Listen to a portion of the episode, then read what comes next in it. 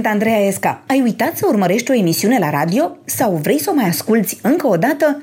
Atunci intră pe acest podcast. Bună ziua și bine v-am regăsit la radio. Pentru cei care au acces la un calculator, trebuie să știți că ne putem și vedea pe site-ul europa.fm.ro sau pe andreaesca.com.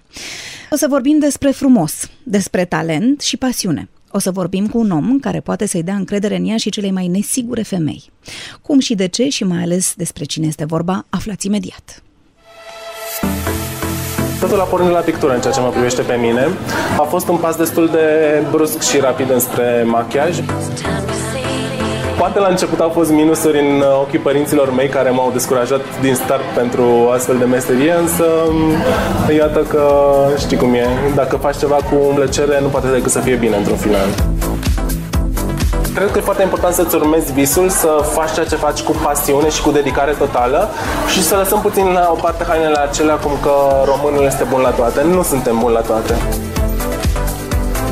am o plăcere prin faptul că atunci când vine vorba de muncă, poți lucra într-un studio de machiaj, poți lucra în egală măsură în platourile de filmare ale unui clip publicitar sau ale unui clip muzical, poți a doua zi să lucrezi pentru o campanie publicitară și în altă zi poți să fii în altă țară pentru un alt contract și tot așa.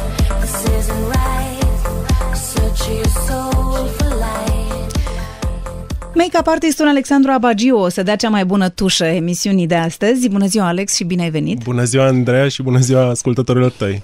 Trebuie să spun că eu nu știu nicio femeie care să nu-și dorească odată în viață să fie machiată de Alexandru Abagiu. Cum am ajuns aici? Ah. drum lung. E un drum, a fost un drum foarte lung pentru mine, cel puțin, și un drum care încă continuă, nu știu. Încă mă simt apt de a-l străbate. Știi că există o, o rubrică ce se numește autobiografia în 20 de secunde. Așa că după această prezentare pe care am încercat eu așa un pic să ți-o fac, o să auzi tu un cronometru și când o să înceapă cronometru, în 20 de secunde dar trebuie fair. să spui tu la, așa la despre interviuri tine. cu 30 de secunde. Da, știi? Tu dar ai, noi facem cu te- 20, că okay. la mine, eu nu știu decât 20 de secunde, să știi că așa îmi zic și mie în cască, Ok, 20. prime time-ul e- da? e 20. Bine. Așa că fii atent, hai. Autobiografia în 20 de secunde. Mă numesc Alexandru Abagiu, am 20 și aș vrea să mai am 20 și am 35 de ani deja. Oh, leu, uh, am pierdut mult timp deja. Uh, am pictat, uh, fac machiaj în prezent și mă consider un uh, tânăr care se joacă cu vopseluri de față foarte scumpe. Ai văzut? Mă, Ai, nici, a- nici a măcar n-ai funcționat, avut am nevoie de înțeles. 20, te-am spus că tu n-ai voie de 30 de secunde, știam eu ce știam. Măi, Alex, dar de unde vii tu cu talentul ăsta al tău? Mai de la părinții mei, cred că vin, sunt, um, nu știu, um, am, sunt, sunt, vin într-o familie cu foarte multă cultură, cu oameni frumoși, cu prieteni frumoși, în, am crescut alături de ei și am, am avut parte de um, foarte multă educație. Cred că d- așa a pornit totul. Ai tăi sunt în domeniu? Adică erau nu, cât de... absolut nu. deloc. Tatăl meu este avocat de meserie, mama mea este medic de meserie. Deci, Wow, um, și ce am zis când tu ai zis că o să faci o profesie din asta, având în vedere Îți că dai seama ei sunt... Îți dai seama că am, am trecut prin ambele cumva ca meserii. Până la urmă m-am, pictura am vins și de la pictură la machiaj a fost un pas foarte scurt. N-a, n-a fost o distanță foarte mare. Uh, la început n-au crezut foarte mult în chestia asta, dar când au văzut că pictura în sine nu mi-a mai adus uh, plăcerea cu care o practicam atunci când am făcut performanță, pot spune, pentru că am adus României câteva medalii de aur, am câștigat un premiu euro pentru integrare pe plan cultural a României în structurile europene, e o chestie destul de importantă. La- A fost la momentul respectiv, din moment ce președintele mi-a mânat premiul. Um, de la Dar tu ai pictură... simțit la un moment dat că trebuie să treci Exact, a fost, a fost altundeva. un click total um, descurajat fiind în domeniul ăsta tot de părinții mei, pe care în continuare iubesc, chiar dacă au făcut asta, pentru că uităm aici. Acum, trebuie să înțelegi și pe ei când ești avocat sau medic, ți se pare că doar alea sunt niște profesii adevărate din care să poți să trăiești, știi? Corect, Cred că corect. despre asta e vorba. Dar s-a schimbat rapid uh, balanța în momentul în care au început să-mi intre primii bani în cont. În contul lor, de fapt, că la momentul la care eu făceam meseria, nici nu aveam dreptul legal să am un cont. Trebuia Deci- să am un tutore care să semneze pentru mine, să pot să fiu angajat, să pot să primesc Așa bani. că le-ai adus bani. Le-am adus bani, corect. Nu numai că nu pierdeai bani. Și a trecut repede, a O să trecut. ajungem acolo, hai să o luăm așa, încetul cu încetul. Ce fel de copil erai?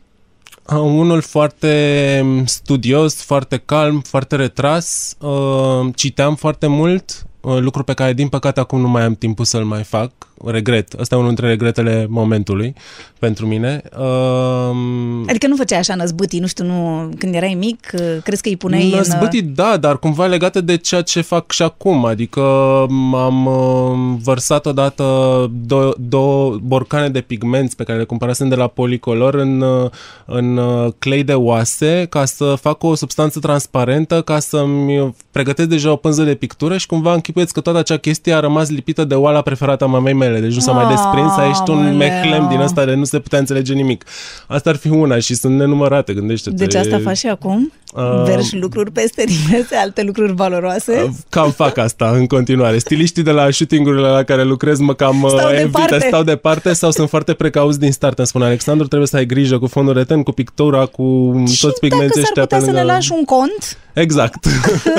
așa în prealabil să avem un cont, Un în caz că se exact. întâmplă O ceva. asigurare, ceva, orice să Da, da, funcționeze. Da, erai uh, tipul de copil care desenai în contur, adică atunci când erai la grădiniță, știi, și aveam de colorat, de exemplu. Nu, Depășai niciodată.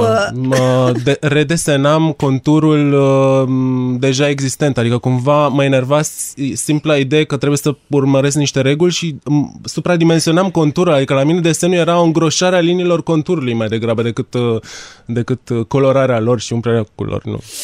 Uh, La grădiniță ai început deja să participi la diverse concursuri de, nu știu, de Nu, absolut desenat? deloc. Sau însă când ai început așa atunci, să fii prima interesat? mea amintire legată de, Mhm. de, Un desen. de f- desen și de manualitate, de arte plastice, cumva a fost grădinița, pentru că acolo Uh, am, am, mi-aduc și acum aminte, era ziua mamei și ne-au pus să ne facem, să pregătim tot felul de m, felicitări, tot felul de chestii și eu am făcut o, o, o chestie tridimensională, am tăiat în- din carton, uh, am reușit să construiesc tridimensional în felicitarea respectivă și a venit educatoarea m, la mine, s-a uitat și m-a întrebat ce cu chestia asta. I-am zis, păi este pentru mama mea. Și m-a întrebat, dar tu crezi că mama ta ar aprecia așa ceva?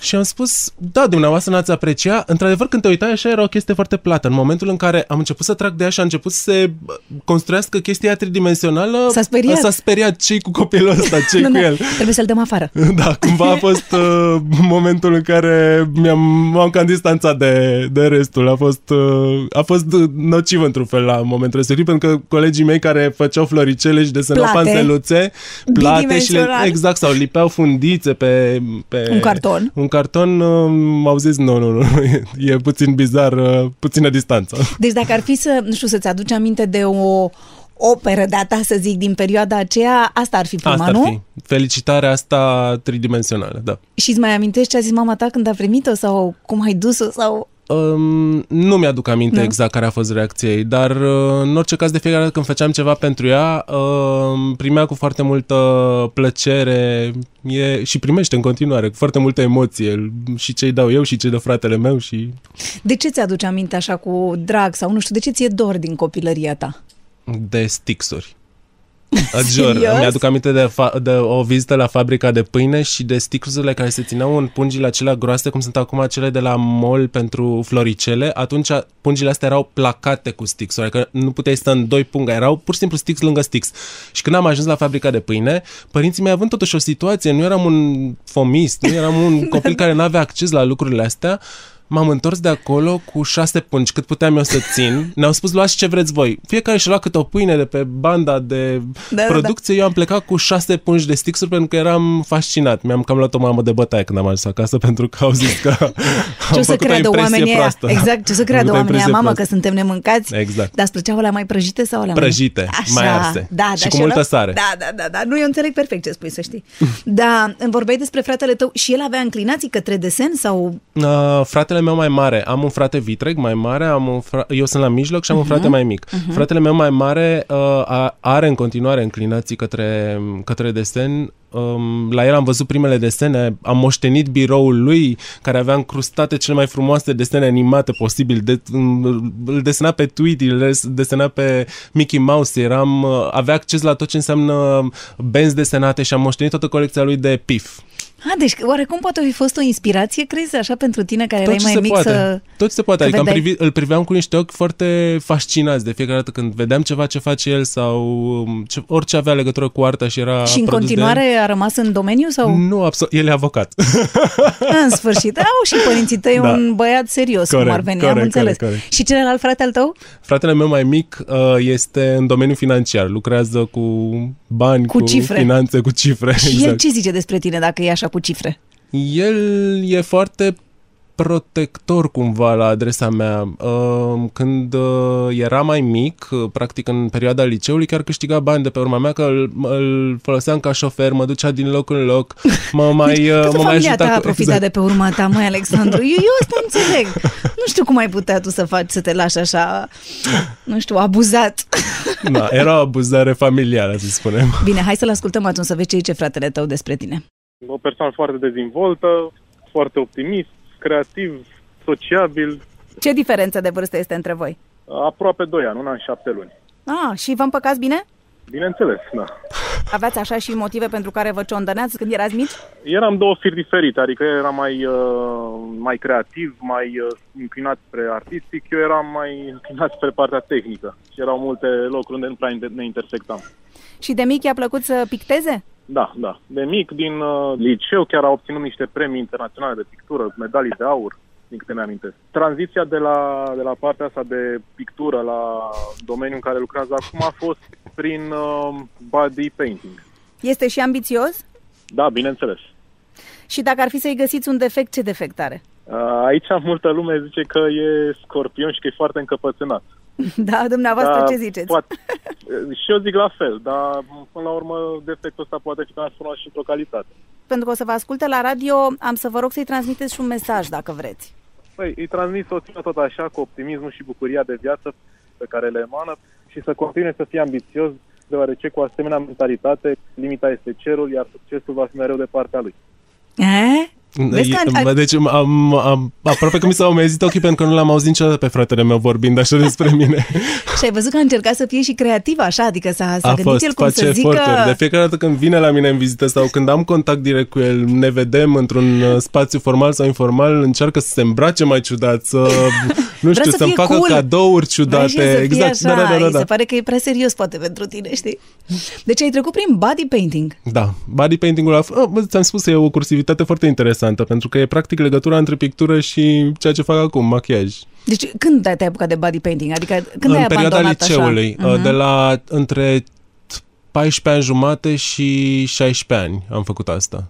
Dar cum îți venise ideea asta? Adică la vremea aia nu era, nu Uh, era prea știut, nu? erau, nu era prea cunoscut. Prea cunoscut, mhm. Uh, erau concursurile de Miss și Mister în licee, în clar și în liceul meu și a fost uh, opțiunea, am fost opțiunea normală, naturală pentru toți cei care organizau concursurile astea.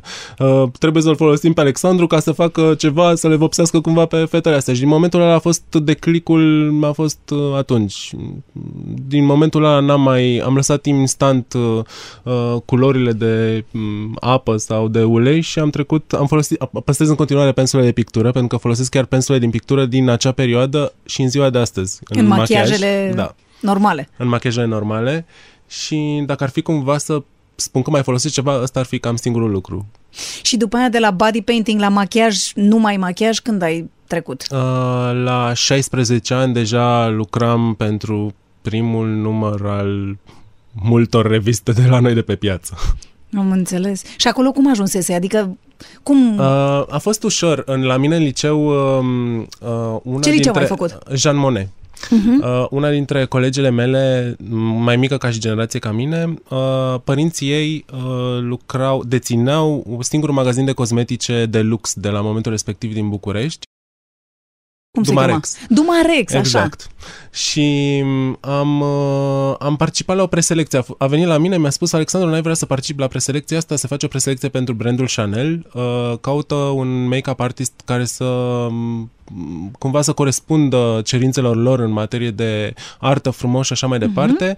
Am ajuns la preselecție, am luat instant preselecția, cred că și prin prisma vârstei, prin prisma optimismului, bă, curățeniei mentale în ceea ce privește rutina machiajului și așa- și așa mai departe. Cu tot respectul o spun, erau prezente doar machioze uh, Din altă generație? Din altă generație și um, instant, nu știu să-ți spun, în două săptămâni deja eram în drum spre Paris unde făceam cursuri la Institutul Tehnic de Machiaj Chanel, acela a fost primul curs pe care l-ai făcut în Primul materie, curs, adică materie serios, de machiaj, nu? exact.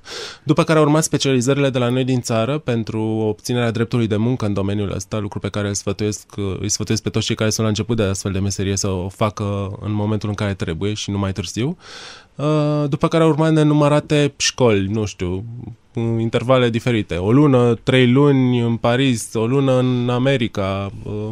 Uh, și toată- cum aflai de toată una de viața alta înveți. sau erai tot timpul într-o căutare de... Ești tot timpul într-o căutare. Mhm, în să te meseriile de genul perfecționezi, ăsta uh, îți creezi o bază după care întotdeauna ești în, uh, în căutarea mișcării perfecte, în căutarea texturii perfecte, în căutarea noilor lucruri pe care le poți face ca să-ți îmbunătățești tehnica și rezultatele. Dar tu când ți-ai dat seama că această pasiune pentru make-up s-ar putea transforma într-o profesie? Pentru că, sincer să spun, eu, pe vremea când eram eu, nu știu, adolescentă, nu, nici nu exista, adică nu exista acest job, nu? Uh, Păi Când abia ți-ai a dat fost seama? introdus în cor. Da, da, da, da. Asta ar fi Adică- deja o, o mențiune interesantă. Uh, mi-am dat seama în timpul facultății că uh, nu o să practic niciodată meseria pe care o învăț în momentele respective. Pentru că ai dat la ce Deși, facultate? Uh, la Relații Publice și Comunicare Aha. la uh, Universitatea București. Uh-huh. Am terminat facultatea, sunt licențiat, însă uh, nu, era nu ce- pot să spun că nu m-a ajutat de fapt Da. o astfel de meserie în ceea ce fac. Pentru că trebuie să vorbești, trebuie să fii sociabil, trebuie să știi cum să m, înțelegi clientul sau, uh,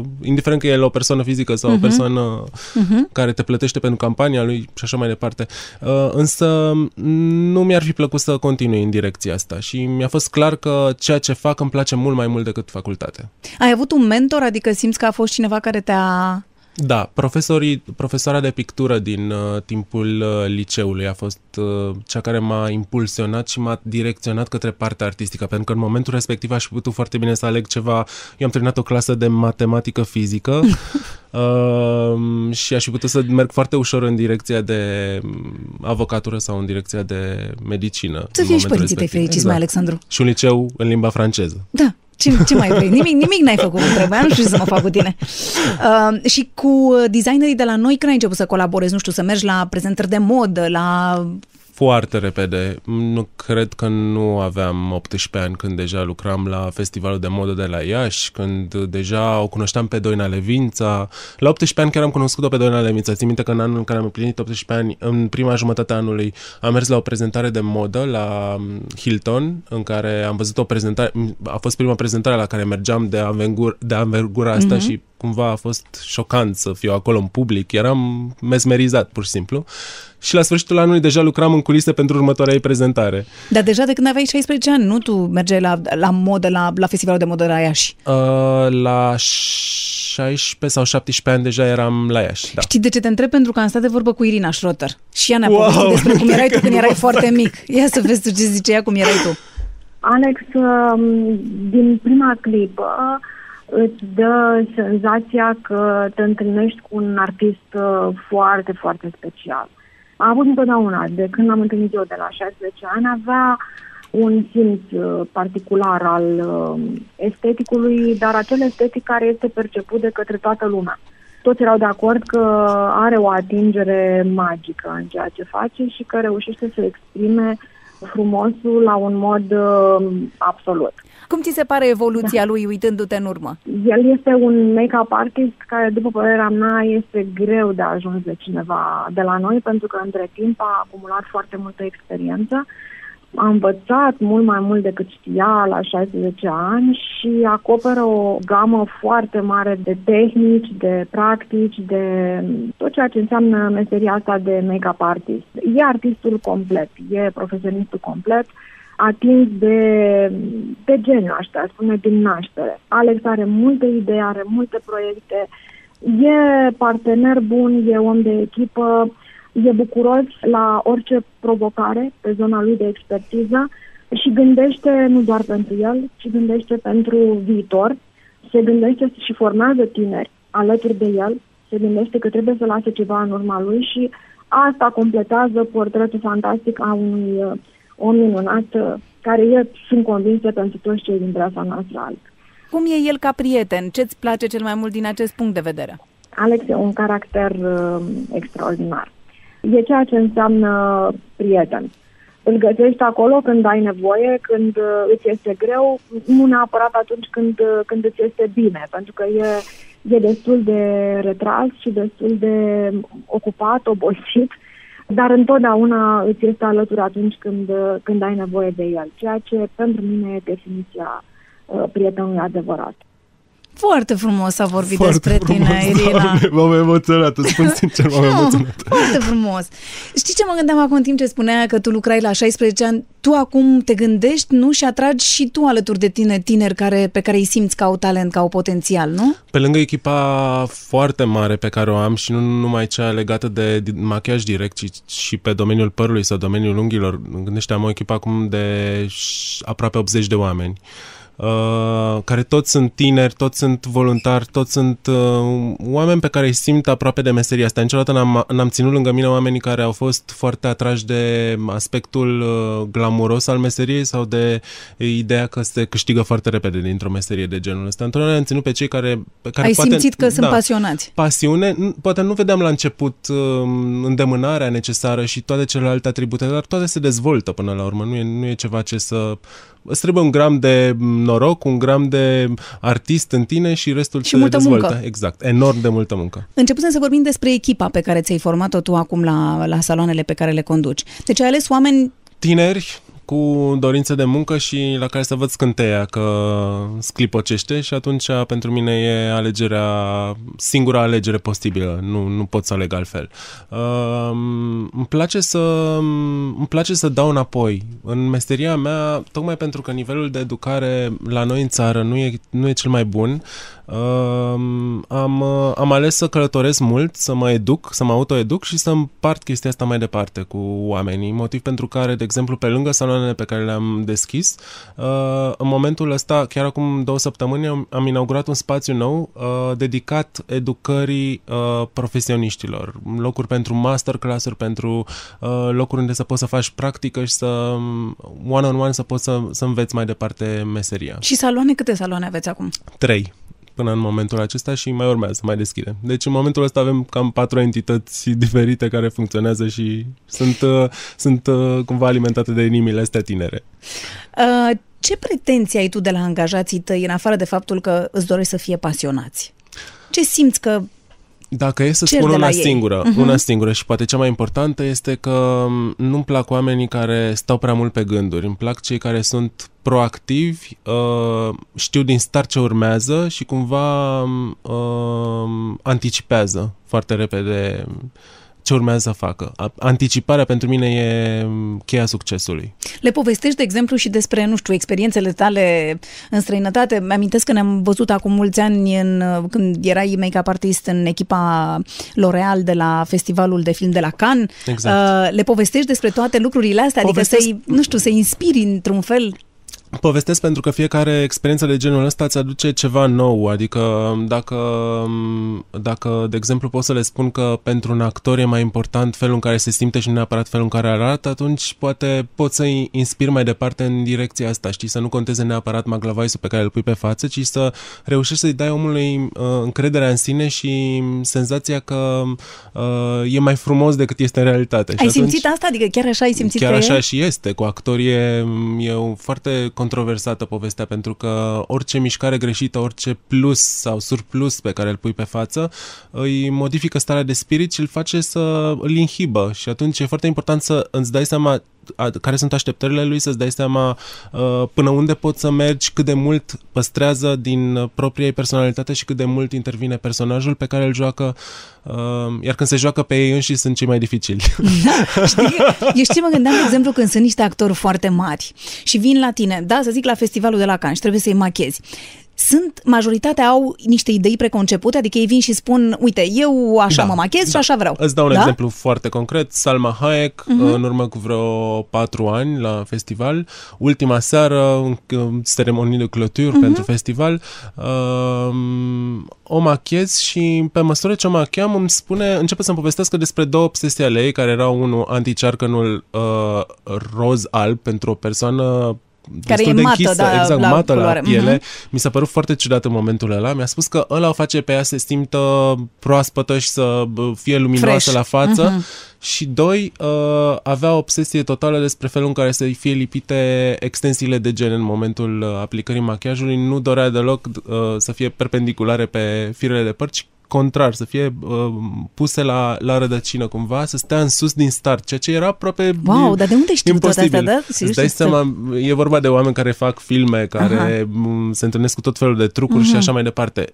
Plus își cunoștea foarte bine unghiurile bune, Mhm. ceea ce îmi place mult la, la actori. Îmi place să, să întreb care e unghiul lor bun, ce consideră ei că e unghiul lor bun. Așa, și, și ce ai făcut?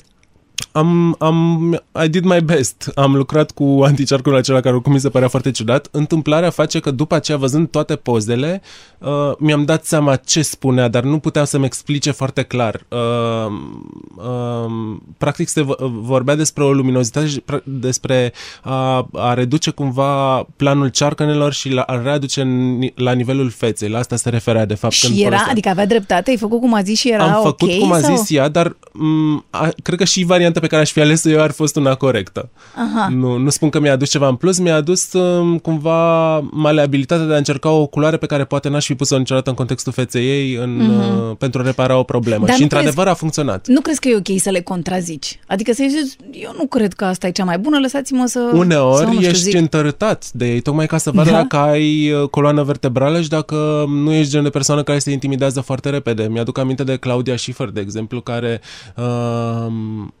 am, am intrat în cameră, uh, era o panică totală cu timpul, cu părul, cu ținuta, cu absolut tot uh, și uh, mi-a spus înainte să-mi faci orice pe față, pentru mine cel mai important este să nu se vadă venele de pe corp.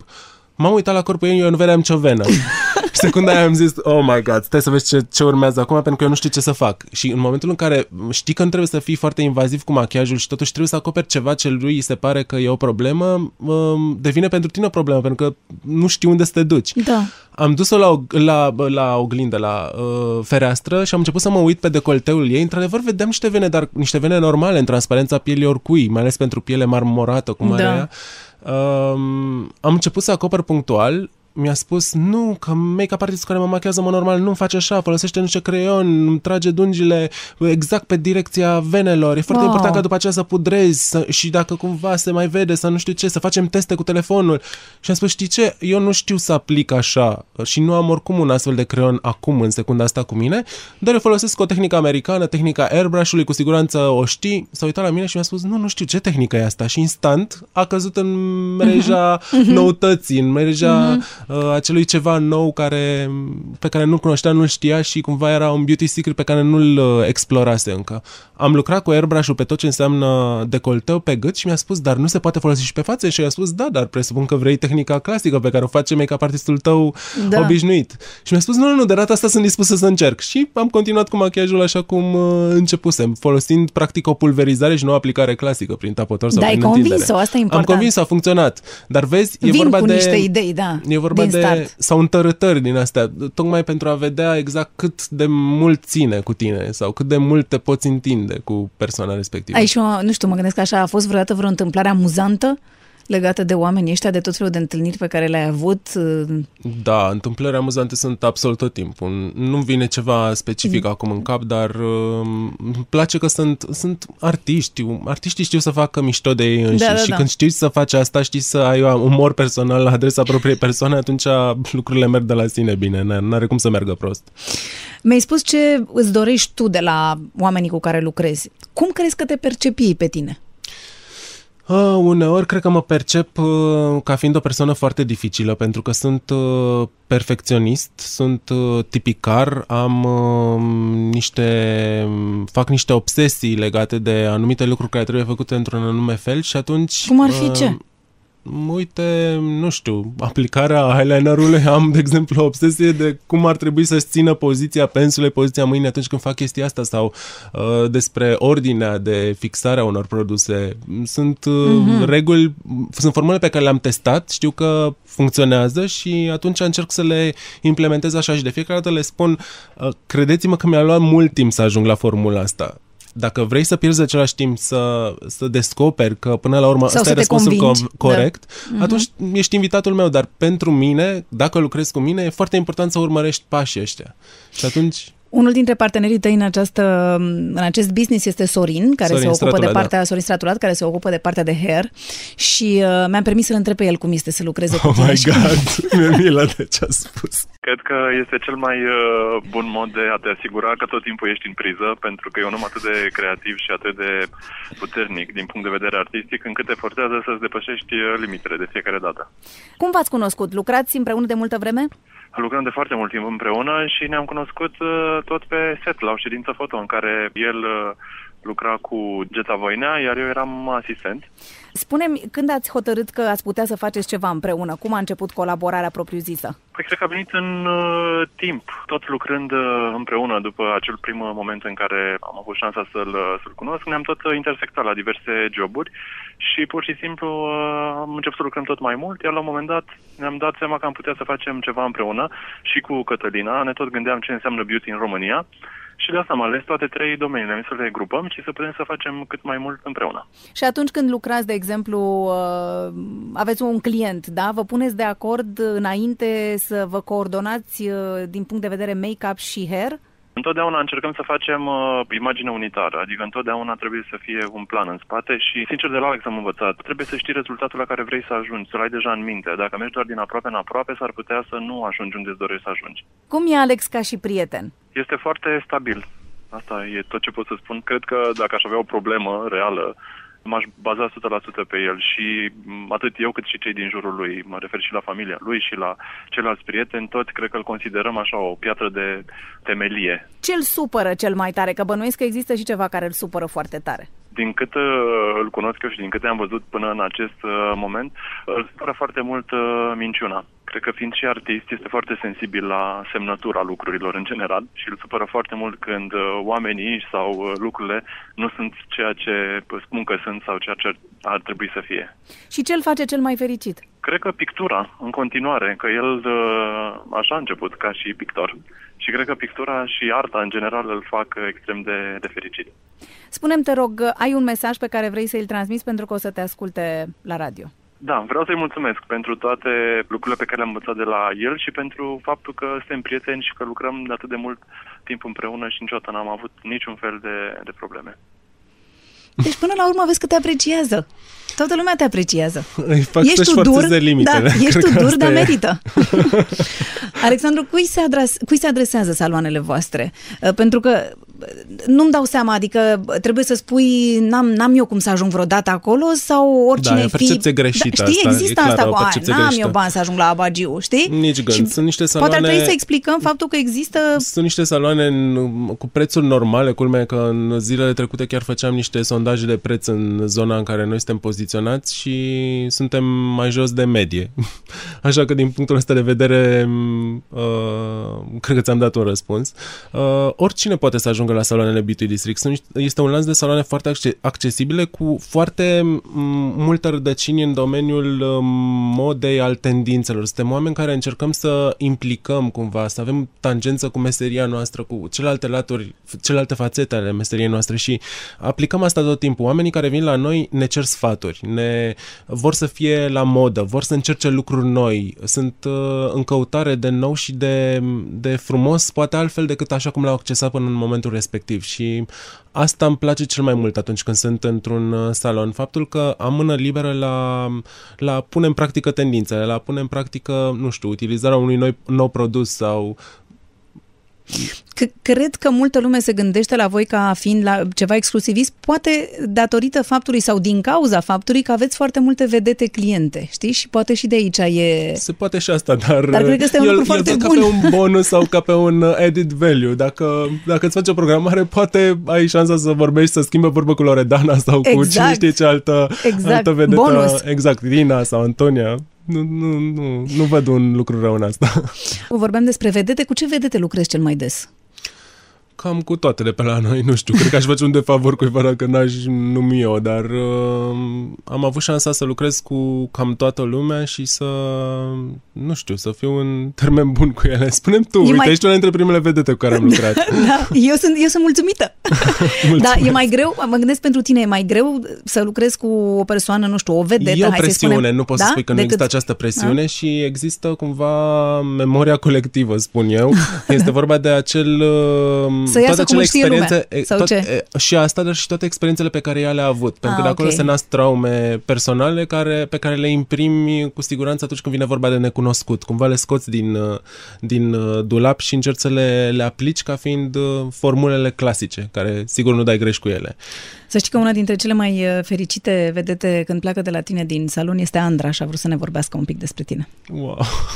Mi-ar trebui o zi întreagă să vorbesc despre Alex, pentru că am o admirație aparte pentru el, ca și om, ca și make-up artist, pentru că e profesionist, pentru că pur și simplu îmi oferă o siguranță și atunci când mă urc pe scaun și el este pregătit să mă macheze, nu-mi fac niciun fel de griji, știu că în ziua aia voi arăta bine.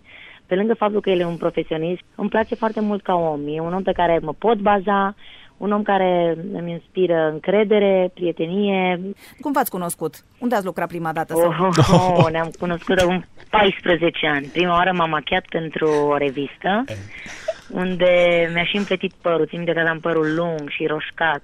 Ai de capul meu ce emoții aveam.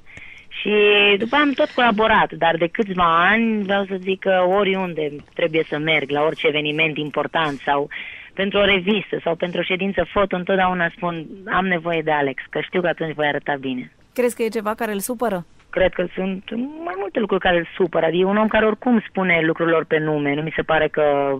Cred că și asta îmi place, că e direct, e sincer. Îmi plac oamenii de genul ăsta pentru că știu că vor reuși. Dacă spui lucrurilor pe nume, ajungi unde îți dorești. Vrei să-i transmiți un mesaj? Da, vreau să-i spun că îl iubesc foarte, foarte mult, că mi-e drag să lucrez cu el, că mă bucur că face parte din echipa mea și să-i mulțumesc din suflet pentru tot ce a făcut pentru mine. Wow. Câte și eu te fete iubesc, fac, Andra, Câte mulțumesc. fete faci tu fericite? Ce greșeli majore fac uh, femeile, de exemplu, când vine vorba de machiaj sau de îngrijirea a feței? Um, nu o iau ca pe ceva personal, ci o iau ca pe ceva um, de expus. Și e foarte important, înainte să începi să te machezi, pentru cine o faci. Dacă o faci pentru tine, dacă o faci pentru soțul tău, dacă o faci pentru a stârni invidia colegilor de la muncă, dacă o faci ca să oftici fata care, pentru care soțul tău sau prietenul tău a avut ochi dulci în seara respectivă, e foarte important motivul pentru care faci chestia asta. Wow, și în funcție de asta diferă machiajul?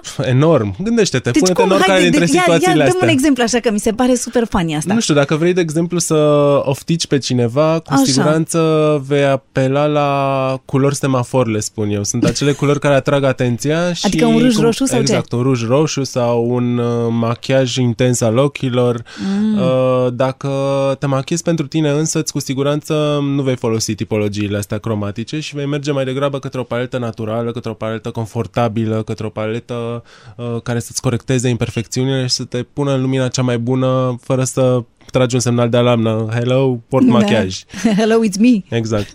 Tu te consulți cu, uh, cu clientele atunci când vin, apropo de lucrul lor final? Adică le întrebi eu de, nu știu, cam... De foarte multe da? ori. Le întreb în primul rând uh, care sunt ținutele pe care le vor purta, dar uh, deviez repede la subiectul ăsta pentru că e foarte... um, cumva, Pentru că mă- nu îmi știu să închide. explice.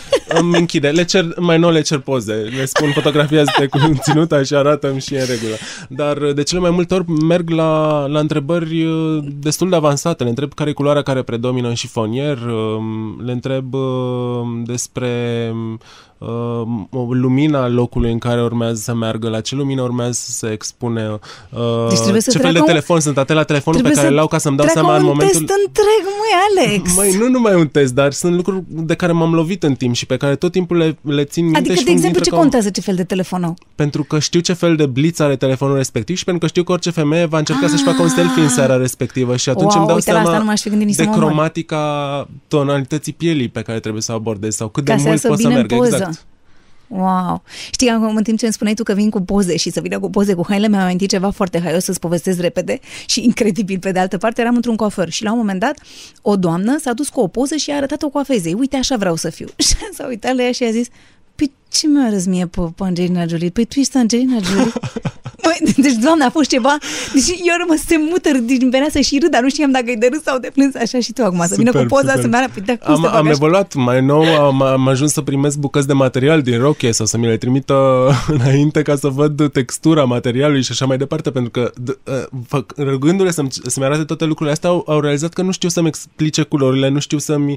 Poate poza nu e cea mai bună. Am văzut la un moment dat, îți spun sincer, că am văzut ultima dată uh, um, în telefonul doamnei respective, cred că vreo 40 sau 5, filmul pozelor era nemărginit și toate în aceeași poziție pentru că tot încerca să-mi prindă culoarea perfectă a rochiei, știi? Și mi-am dat seama că e dificil totuși să cer cuiva care nu are de-a face cu culorile eu referință zic, atât eu de... zic că e foarte dificil să lucrezi cu femeile toată ziua este, din ce-mi povestești corect, tu aici. Corect, corect, adică și să ai răbdare, numai, nu? nu numai prin prisma răbdării și prin prisma uh, presiunii profesionale care se pune asupra ta, ci în egală măsură prin prisma energiilor pe care le primești. Noi punem mâna pe fața lor și stăm la 15-20 centimetri privindu-le ochi în ochi timp de minim o oră.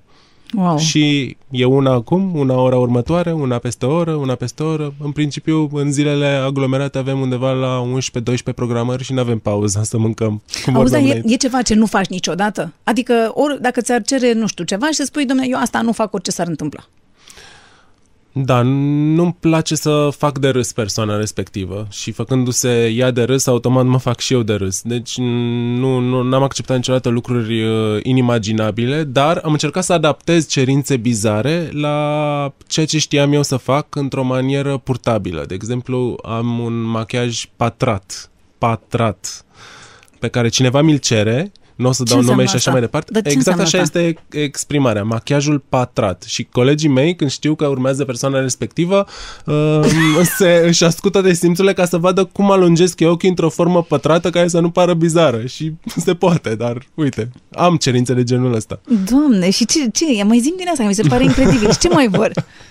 Adică ce? Multe femei ar vrea să poată să dea timpul înapoi și lucrul ăsta se poate face foarte ușor cu machiajul atâta timp cât înțelegi că nu trebuie să exagerezi cu cantitățile și trebuie să aloci timp um, chimiei produsului să-și facă um, treaba, să funcționeze cu temperatura corpului tău. Sunt foarte multe elemente pe care trebuie să le iei în calcul și uh, trebuie să ai multe opțiuni la rândul tău pe care să le cunoști ca și formulă chimică. Uh, greșelile cele mai mari în machiaj se fac, din punctul meu de vedere, din chimie proastă, adică un produs cumpărat uh, uh, impuls, la impulsul uh, aeroportului sau la impulsul unui duty-free Nu, foarte poate generos. te convinge un vânzător, știi? Sau a unui vânzător foarte convingător, Exact. corect, uh, dar produs pe care poate nu-l utilizezi uh, așa cum trebuie sau poate nu e cel mai potrivit pentru culoarea ta, pentru carnația ta, pentru gama ta cromatică. Și atunci uh, Astea sunt cele mai mari Apare- greșeli, adică da. folosesc produse care nu li se Da, potrivesc, doar de fapt, pentru nu? că e un produs care are un anume logo sau Da, pentru da, că da. e, dă bine să-l scoți din când în când din geantă să te pudrezi cu el.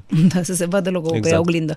Dar um, acum, pentru că vorbeai despre faptul că foarte multe femei doresc să se întoarcă la 20 de ani, tu ești de acord cu operațiile estetice sau ce părere ai despre operații estetice, despre retușuri de tip, nu știu, acei hialuronii, botox și așa mai departe, că bănuiesc că vin o mulțime... După părerea mea, nu te poți împotrivi curentului și cine are nevoie de astfel de confirmări, uh, cred că trebuie să le obțină, pentru că altfel apar frustrările.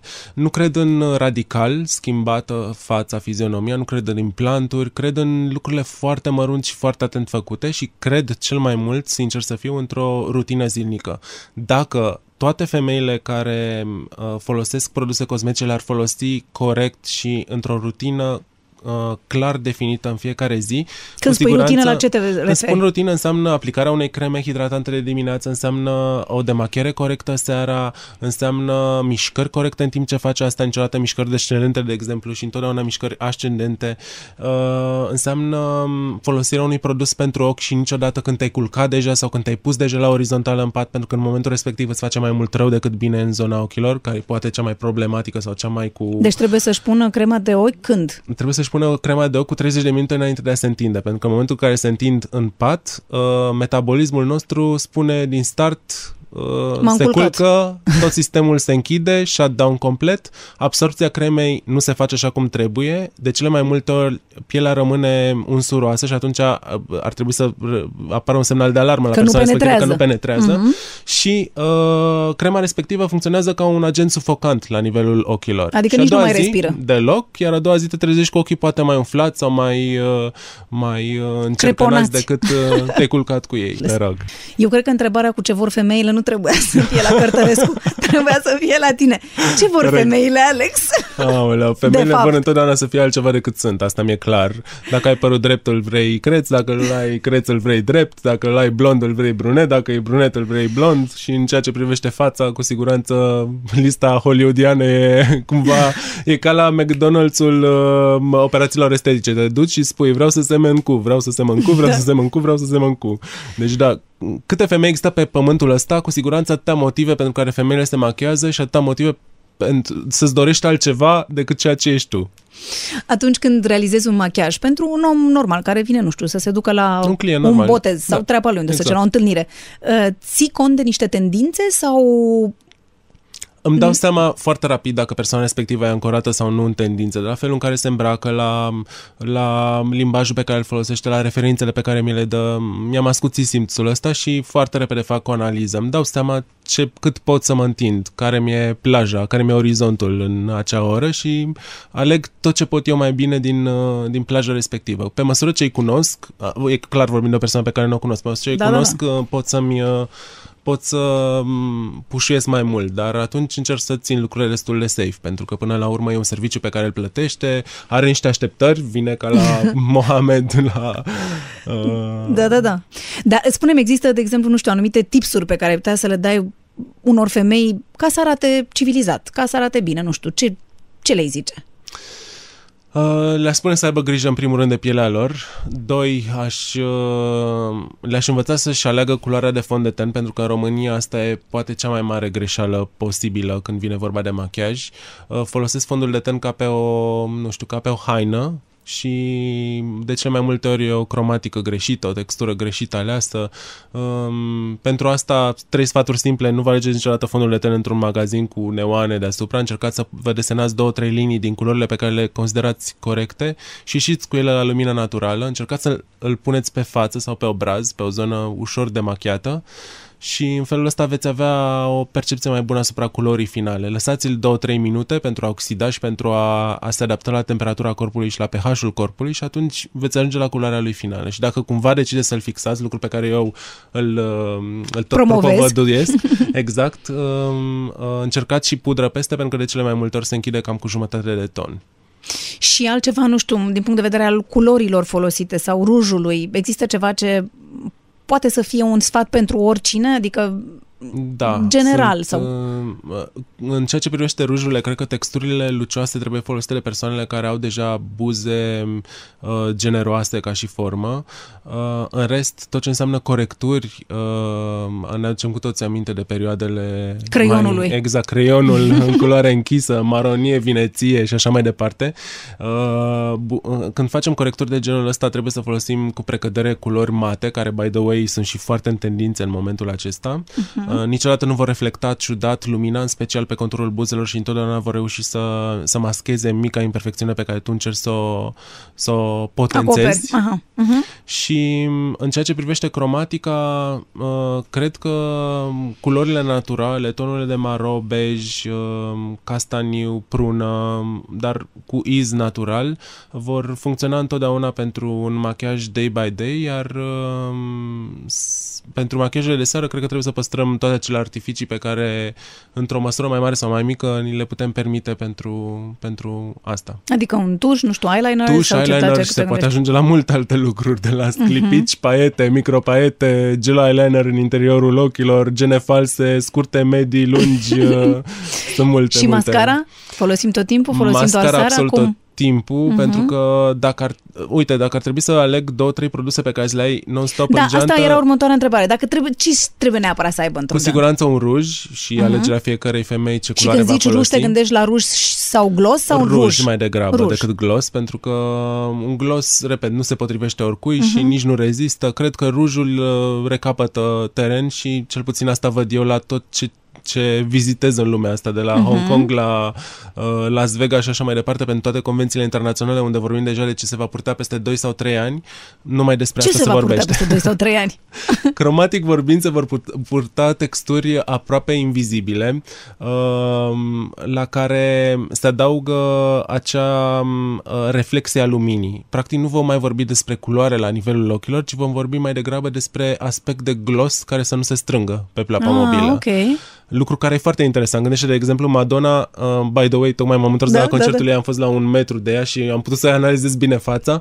Uh, de vreo șapte sau opt ani e împietrită într-un astfel de look care funcționează foarte bine pentru o femeie de aproape 60 de ani. Uh, tuș foarte gros, gene bine accentuate la colțul exterior al ochiului și plapa mobilă scăldată într-o astfel de, într-o astfel de textură lucioasă care reflectă bine lumina. Doar că e probabil că îi se reface, îți dai seama, după fiecare, adică intră în... Tocmai nu? asta e, Sau trebuie să crezi știi că ce să aplici ca să Pe- nu se Aha, strângă. și ca să stea tot concertul, cum ar veni. Exact, exact. Mhm. Așa, deci ruj, stai că n-am terminat. Ruj, deci trebuie să avem mascara ruj, cu siguranță mascara. și când spun mascara mă, mă refer în special la formulele rezistente, fie ele waterproof sau clash, dar să fie Mhm. rezistente, negru, cu siguranță pentru mine e un uh, Mhm. all-time favorite. Uh, și m, dacă ar mai fi să mai aleg un singur produs, acela ar fi o pudră compactă. Cred că o pudră compactă Mhm. În poate să... loc de fond de ten, În loc tu de zici. fond de ten. Pentru zi de zi, pentru da, da. mers la muncă și așa mai departe. Pentru că... Dar nu usucă? Adică asta e întrebarea care nu mi se, usucă de deloc, exemplu, aud mereu. Deloc, pentru Ți se că... pare că usucă mai mult un fond de ten decât o pudră sau un... Nici una, nici alta Nici una, nu nici usucă, alta. pentru că, în primul rând, uh, nu au compatibilitate cu textura sebumului. Mhm. Sebumul și fondul de ten nu, nu se pupă unele cu celelalte și atunci nu au nicio legătură. Practic, umectarea naturală a pielii rămâne sebumul, iar acest produs nu are cum să-l înlăture decât în momentul demachierii, când automat se presupune că vei pune și tu un produs hidratant peste. Deci nu strici în niciun fel ecosistemul acolo, din contră e, e un ajutor. Și pentru culoarea, că... când alegi o pudră, culoarea? Uh, să fie aproape de pielea ta, Culoarea sau- trebuie să fie aproape de culoarea fondului de ten pe care îl alegi, Mhm. clar. Pentru că sunt multe femei care se machează să pară bronzate și atunci folosesc un fond de ten cu două sau trei tonuri mai închise, decât, uh, mai închis decât uh, culoarea pielilor și în cazul ăsta clar trebuie să mergi către o pudră similară cu, cea, a fo- cu lo- culoarea fondului de ten. Hai că am vorbit destul despre față, acum o să fim back-to-back. Ok. Așa se numește următoarea rubrică, o să ne întoarcem spate în spate și eu am să spun un cuvânt și tu ai să-mi spui un cuvânt care îți vine ție în minte în momentul în care l-auzi pe al meu, da? Ok. Hai, ne întoarcem. Back to back. Dragoste, Iubire. rușine, Um, un cuvânt, da? prefer să mă abțin. Nu pot să mă abțin la rușine. da? Abțin. Bine, abțin. Sex, Prezervativ. curaj, Um, privirea sus. bani, Mm, fără importanță. pasiune, Uh, totul. talent, Um, o doză. frică, Minciună. vacanță, Eliberare. perfecțiune, Um, standard. frumusețe, Efemer. prietenie, Um, aproape. muzică, Relaxare. familie. Um, căldură. Ai scăpat, ai Yay, scăpat. m-am descurcat bine. Te-ai descurcat perfect, da. După asta o să facem un sondaj, o să spunem care este Ok. rezultatul. Pentru că atunci când ai vorbit despre vacanțe, deja am văzut că te simțeai bine. Știu că ești un mare amator, nu, de călătorii?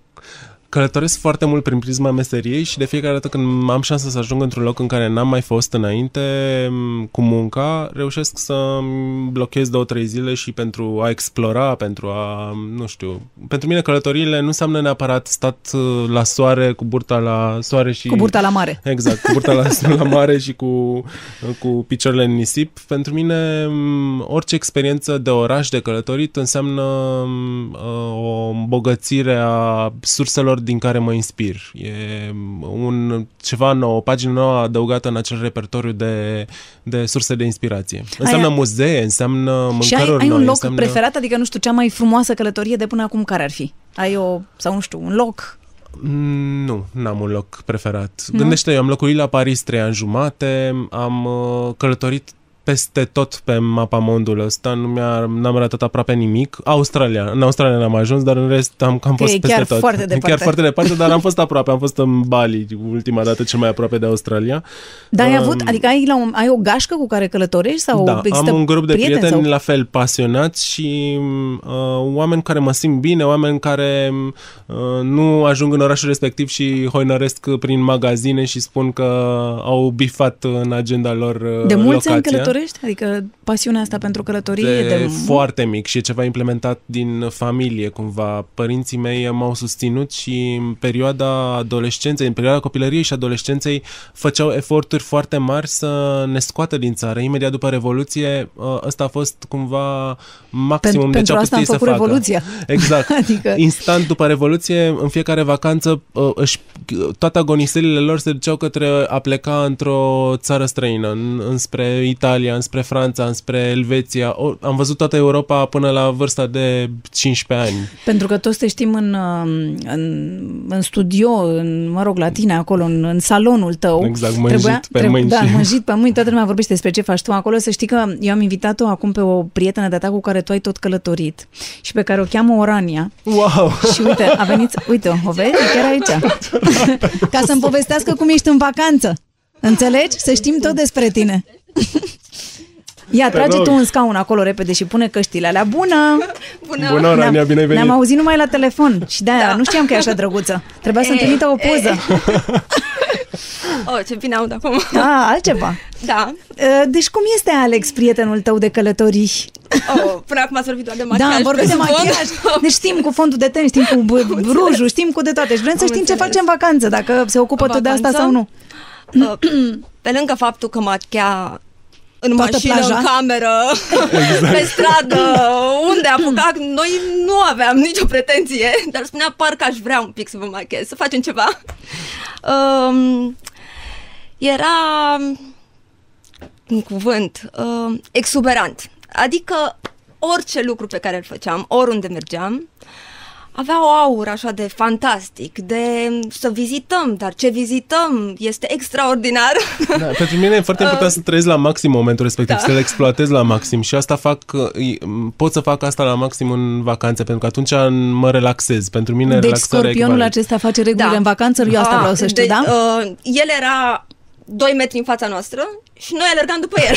Deci, Cam așa erau vacanțele. Lider, lider, Tu ești lider, ăla nu, care sunt merge lider. cu- Da, cu eu umbrela? sunt ăla cu Da? umbrela, Care cu merge cu stegulețul și fanionul care și face- urmează? Care face planul și care e dezamăgit când ceilalți nu sunt capabili să țină pasul cu el sau să încerce toate da, acele da, da. chestii. Păi și puteți să Um, țineți pasul cu el? E- Eram epuizați, eram epuizați de dimineață până seara. Um, o întâmplare... Um, atât de epuizați că la un moment dat am ajuns să mergem de sculți prin Barcelona. Deci, Oh nu my știu dacă God, vă aduce mi-aduc aminte, aminte de momentul dar ne ăsta. plângeam toți, eram cu picioarele în față, ziceam, Alexandru, nu mai putem, nu mai putem. Și Alexandru eram urând într-un pe parc. Gaudi. Picasso, uo! Și l-a spus, dacă nu mai puteți, descălțați-vă. Cum Foarte zic eu, natural da, a fost, foarte mi-aduc natural, aminte de adică momentul hai ăsta. să ne descălțăm. Și am zis, cum, ne murdărim pe picioare, cum să merge? Orania se spală, adică mergem și ne spălăm. Da, știu eu care vărs Da, toate, exact așa a toate fost. substanțele, că se spală. Da, da, deci exact așa era. Cred că orice lucru le-a revăzut după ani locurile respective și mi-am dat seama că conta foarte mult că le vedeam împreună cu tine. Adică toate aveau, așa era poveste. O, poveste, exact așa. Până și o pensiune tristă în care stăteam avea o poveste și noi eram așa... Da, a existat o reușeam. pensiune tristă în care a stat? A, a existat o pensiune tristă, era cu un uh, bătrân care avea grijă de ea și a făcut o poveste, Alexandru, în care noi ne uitam pe geam și vedeam niște brazi cu lumină albastră și toată seara eram înfricoșați și totul prindea o poveste, totul avea o poveste și chiar așa era și alergam mult, alergam mult Până și micul dejun era interesant, adică plecam entuziasmat la micul dejun. Dar ce se întâmplă la micul dejun? Erau lucruri deosebite, le alegea el de acolo, ne spunea ce să, cum să aranjăm, farfuria, cum să mâncăm. Uh, uh, totul era frumos. Uh, Ne povestea despre mâncare, despre orice lucru, oriunde mergeam. Deci tu ești un regizor al vacanțelor, Exact așa, eu asta exact înțeleg, așa. nu? Cu entuziasm. Adică cu un entuziasm... uh, uh, Și cine nu se califica, ce făcea? Nu mai mergea în următoarea vacanță. Nu, chiar așa era. Da. Adică Păi nu până la știu, urmă a nu rămas știu câțiva. Până la urmă a rămas câțiva. Și e, exact așa De la an la an Alexandru- ați fost descalificați? Mai puțin, mai puțin. Și de fiecare dată ne întorceam dintr-o vacanță și după o săptămână Alexandru de la telefon, o Rania te-ai pregătit, da? Deci într-o lună, într-o lună plecăm, iarăși plecăm. Unde, unde plecăm? Uh, mă gândesc, mă gândesc și spun. exact așa era, exact așa era. Nici n-am apucat să developăm pozele, developăm poze atunci. Exact. Da. Auzi, și când se enerva, cum făcea? Um, Se supăra pe voi? n- n- ne punea în ordine un pic și zicea, Da. da. trebuie să ne mobilizăm. Asta era, ne mobilizăm, mai avem mai de făcut, mai avem mai de făcut, eu trebuie să ajung, trebuie să vedem. Da, era superb, nu știu cum să spun. Adică eu acum povestesc așa, noi eram mai mici un pic, cred, un pic, cu 2-3 ani așa, dar noi prea mult mai mici, că el deja le văzuse pe toate, le știa pe toate. Noi le vedeam pentru prima dată, cei mai mulți dintre Dar noi. cum crezi că trebuie să fii ca să poți să-i fii prieten lui Alex? Um, trebuie să fii sincer și cald, cred, ca persoană. Adică să fii ca el. Și ce crezi că ai învățat cel mai mult de la Alex? Dacă te, nu știu, tu așa simți că ai Uh, învățat și am ceva de la încercat, el? Da, sincer, și am încercat, adică mi-am adus aminte și am avut în minte chestia asta, um, să privesc așa mai, uh, mai frumos lucrurile simple, adică mai... Uh, Să le mai apreciezi mare mai bucurie. Da, da. Crezi că e o persoană E chiar care așa apreciază este. orice? Este incredibil, incredibil, uh, cu multă energie și cu pasiune pentru orice lucru mic și se înconjoară de lucruri frumoase și ăsta e un lucru foarte important. Adică orice lucru care îl înconjoară de la, nu știu, lucruri din jur, oameni, uh, sunt... Uh, sunt frumoase, drăgălașe, uh, e cald, totul, culorile, e Și cred că când o e chestie trist, de când e trist, are artist. nevoie de prieteni? Mai... Nu Nu, prea. prea, nu odată sunt foarte l-am- trist. Nu, Dar nu, prea, nu, prea, la- nu, odată nu l-am prea mă văzut, las vreau să să intru spun. în situația de a fi trist, să știi. Adică de fiecare dată încerc să mă auto... Să găsești partea frumoasă a da, lucrurilor. Da. Îți lipsește așa acum, e. Alex? Vai, vai, acum un an, cred, mi-a spus, hai să mergem în Los Angeles. Și era așa ca o... Zic, doamne, să mergem iarăși într-o vacanță. Mi se părea ceva cum ar fi, ar fi ceva superb. n-am putut, n-am putut, dar uh, în mintea aia, în secunda în care mi-a spus să mergem în vacanță, am retrăit așa S-a toate momentele alea reactivat. când, uh, da, când imediat A fost merg- triggerul. plecam. Da, exact așa a fost. Da, mi-aș dori foarte mult. Deci dacă ar fi să... We have plans. Da, Stai, dacă ar we fi have să-l, plans. Sunt sigură. dacă ar fi Și să-l, e să-l foarte- caracterizeze așa, dacă întreabă cineva, cum, cum e prietenul ăsta al tău, Alex Abagiu? Ce zice? exuberant. Așa mi se pare că e. E cu multă energie pe care o, o descarcă așa în jurul lui. Așa mi se pare. Te învăța să te și machiezi? O... A, despre asta foarte rar am discutat, pentru că cred că nu reușea să ajungă la mine cu partea asta cu machiajul. Uh, Țin minte doar o dată, nu mă, nu mă pensasem niciodată și s-a uitat la mine. La un moment dat, după câțiva ani, mi-a zis, Orania, trebuie să facem ceva cu sprâncenele astea. Să știi că asta, să știi că asta mi-a zis și mie, dar cu mine n-a reușit încă. Da, da, să știi că până e- la urmă... Exact așa mi-a spus. Nu știu cum o să facem. Vezi, nu sunt tot timpul convingător. Da, da. Mai am de lucrat Nu, la mai sunt și capitolul căpoși. ăsta. Problema e că eu am ascendent în scorpion. Cred că asta e nenorocirea noastră. Ah, Uite, uite, uite. Bine, îți mulțumesc din suflet, îți mulțumesc mult de tot Mulțumesc pentru, mult, Rania, pentru, pentru că ne-ai asta. povestit ce și cum pe el îl mai țin puțin. Bine. Mai avem o rubrică și ai scăpat și de mine. Noi trecem la rubrica ce se numește 10 întrebări esențiale. Ok. 10 întrebări esențiale. Ce ai face dacă ai câștiga un milion de euro? Aș dona trei sferturi din ei, cu siguranță, și restul i-aș investi în uh, educație. Ce înseamnă lux pentru tine? Timp liber. Pentru ce ai face orice sacrificiu? Pentru sănătate. Ești A fericit? mea și a celor din jurul meu. Sunt foarte fericit. Duc o viață foarte fericită. Sunt fericit. Uh, Când ai fost cel mai mândru? Când te-ai simțit cel mai mândru? Când uh, revista americană Makeup Artist Magazine m-a numit cea mai promițătoare speranță din Europa. Ce ai face dacă ai ști că săptămâna viitoare este sfârșitul lumii? A, aș trăi la maxim ce timp mai am și aș pleca probabil într-o vacanță. Sex dimineață sau seara? Seara. Când ai plâns ultima dată? Ultima dată, din păcate, în uh, săptămâna care a trecut. Foarte de mai multe ori pentru situația celor de la colectiv și pentru tot ce s-a întâmplat în weekendul acela nefast. Ce înseamnă eleganță pentru tine? Ruj roșu. Cine nu are nevoie de make-up? Mm. o întrebare foarte grea. uh, cred că persoanele rasate nu au nevoie de make-up. Se vede când uh, ai coloană vertebrală și te tragi din, uh, dintr-un mediu educat. În momentul respectiv, orice machiaj riscă să fie un artificiu mult prea ieftin pe fața ta. Alex, îți mulțumesc foarte mult pentru prezența ta în emisiune. Îți mulțumesc și foarte îți mult. doresc o carieră din ce în ce mai frumoasă și o viață așa cum ți-ai pictat-o, cum ți-ai creonat-o tu în minte. Vă mulțumesc pentru atenție și vă invit să descoperiți o altă poveste frumoasă tot aici pe podcast.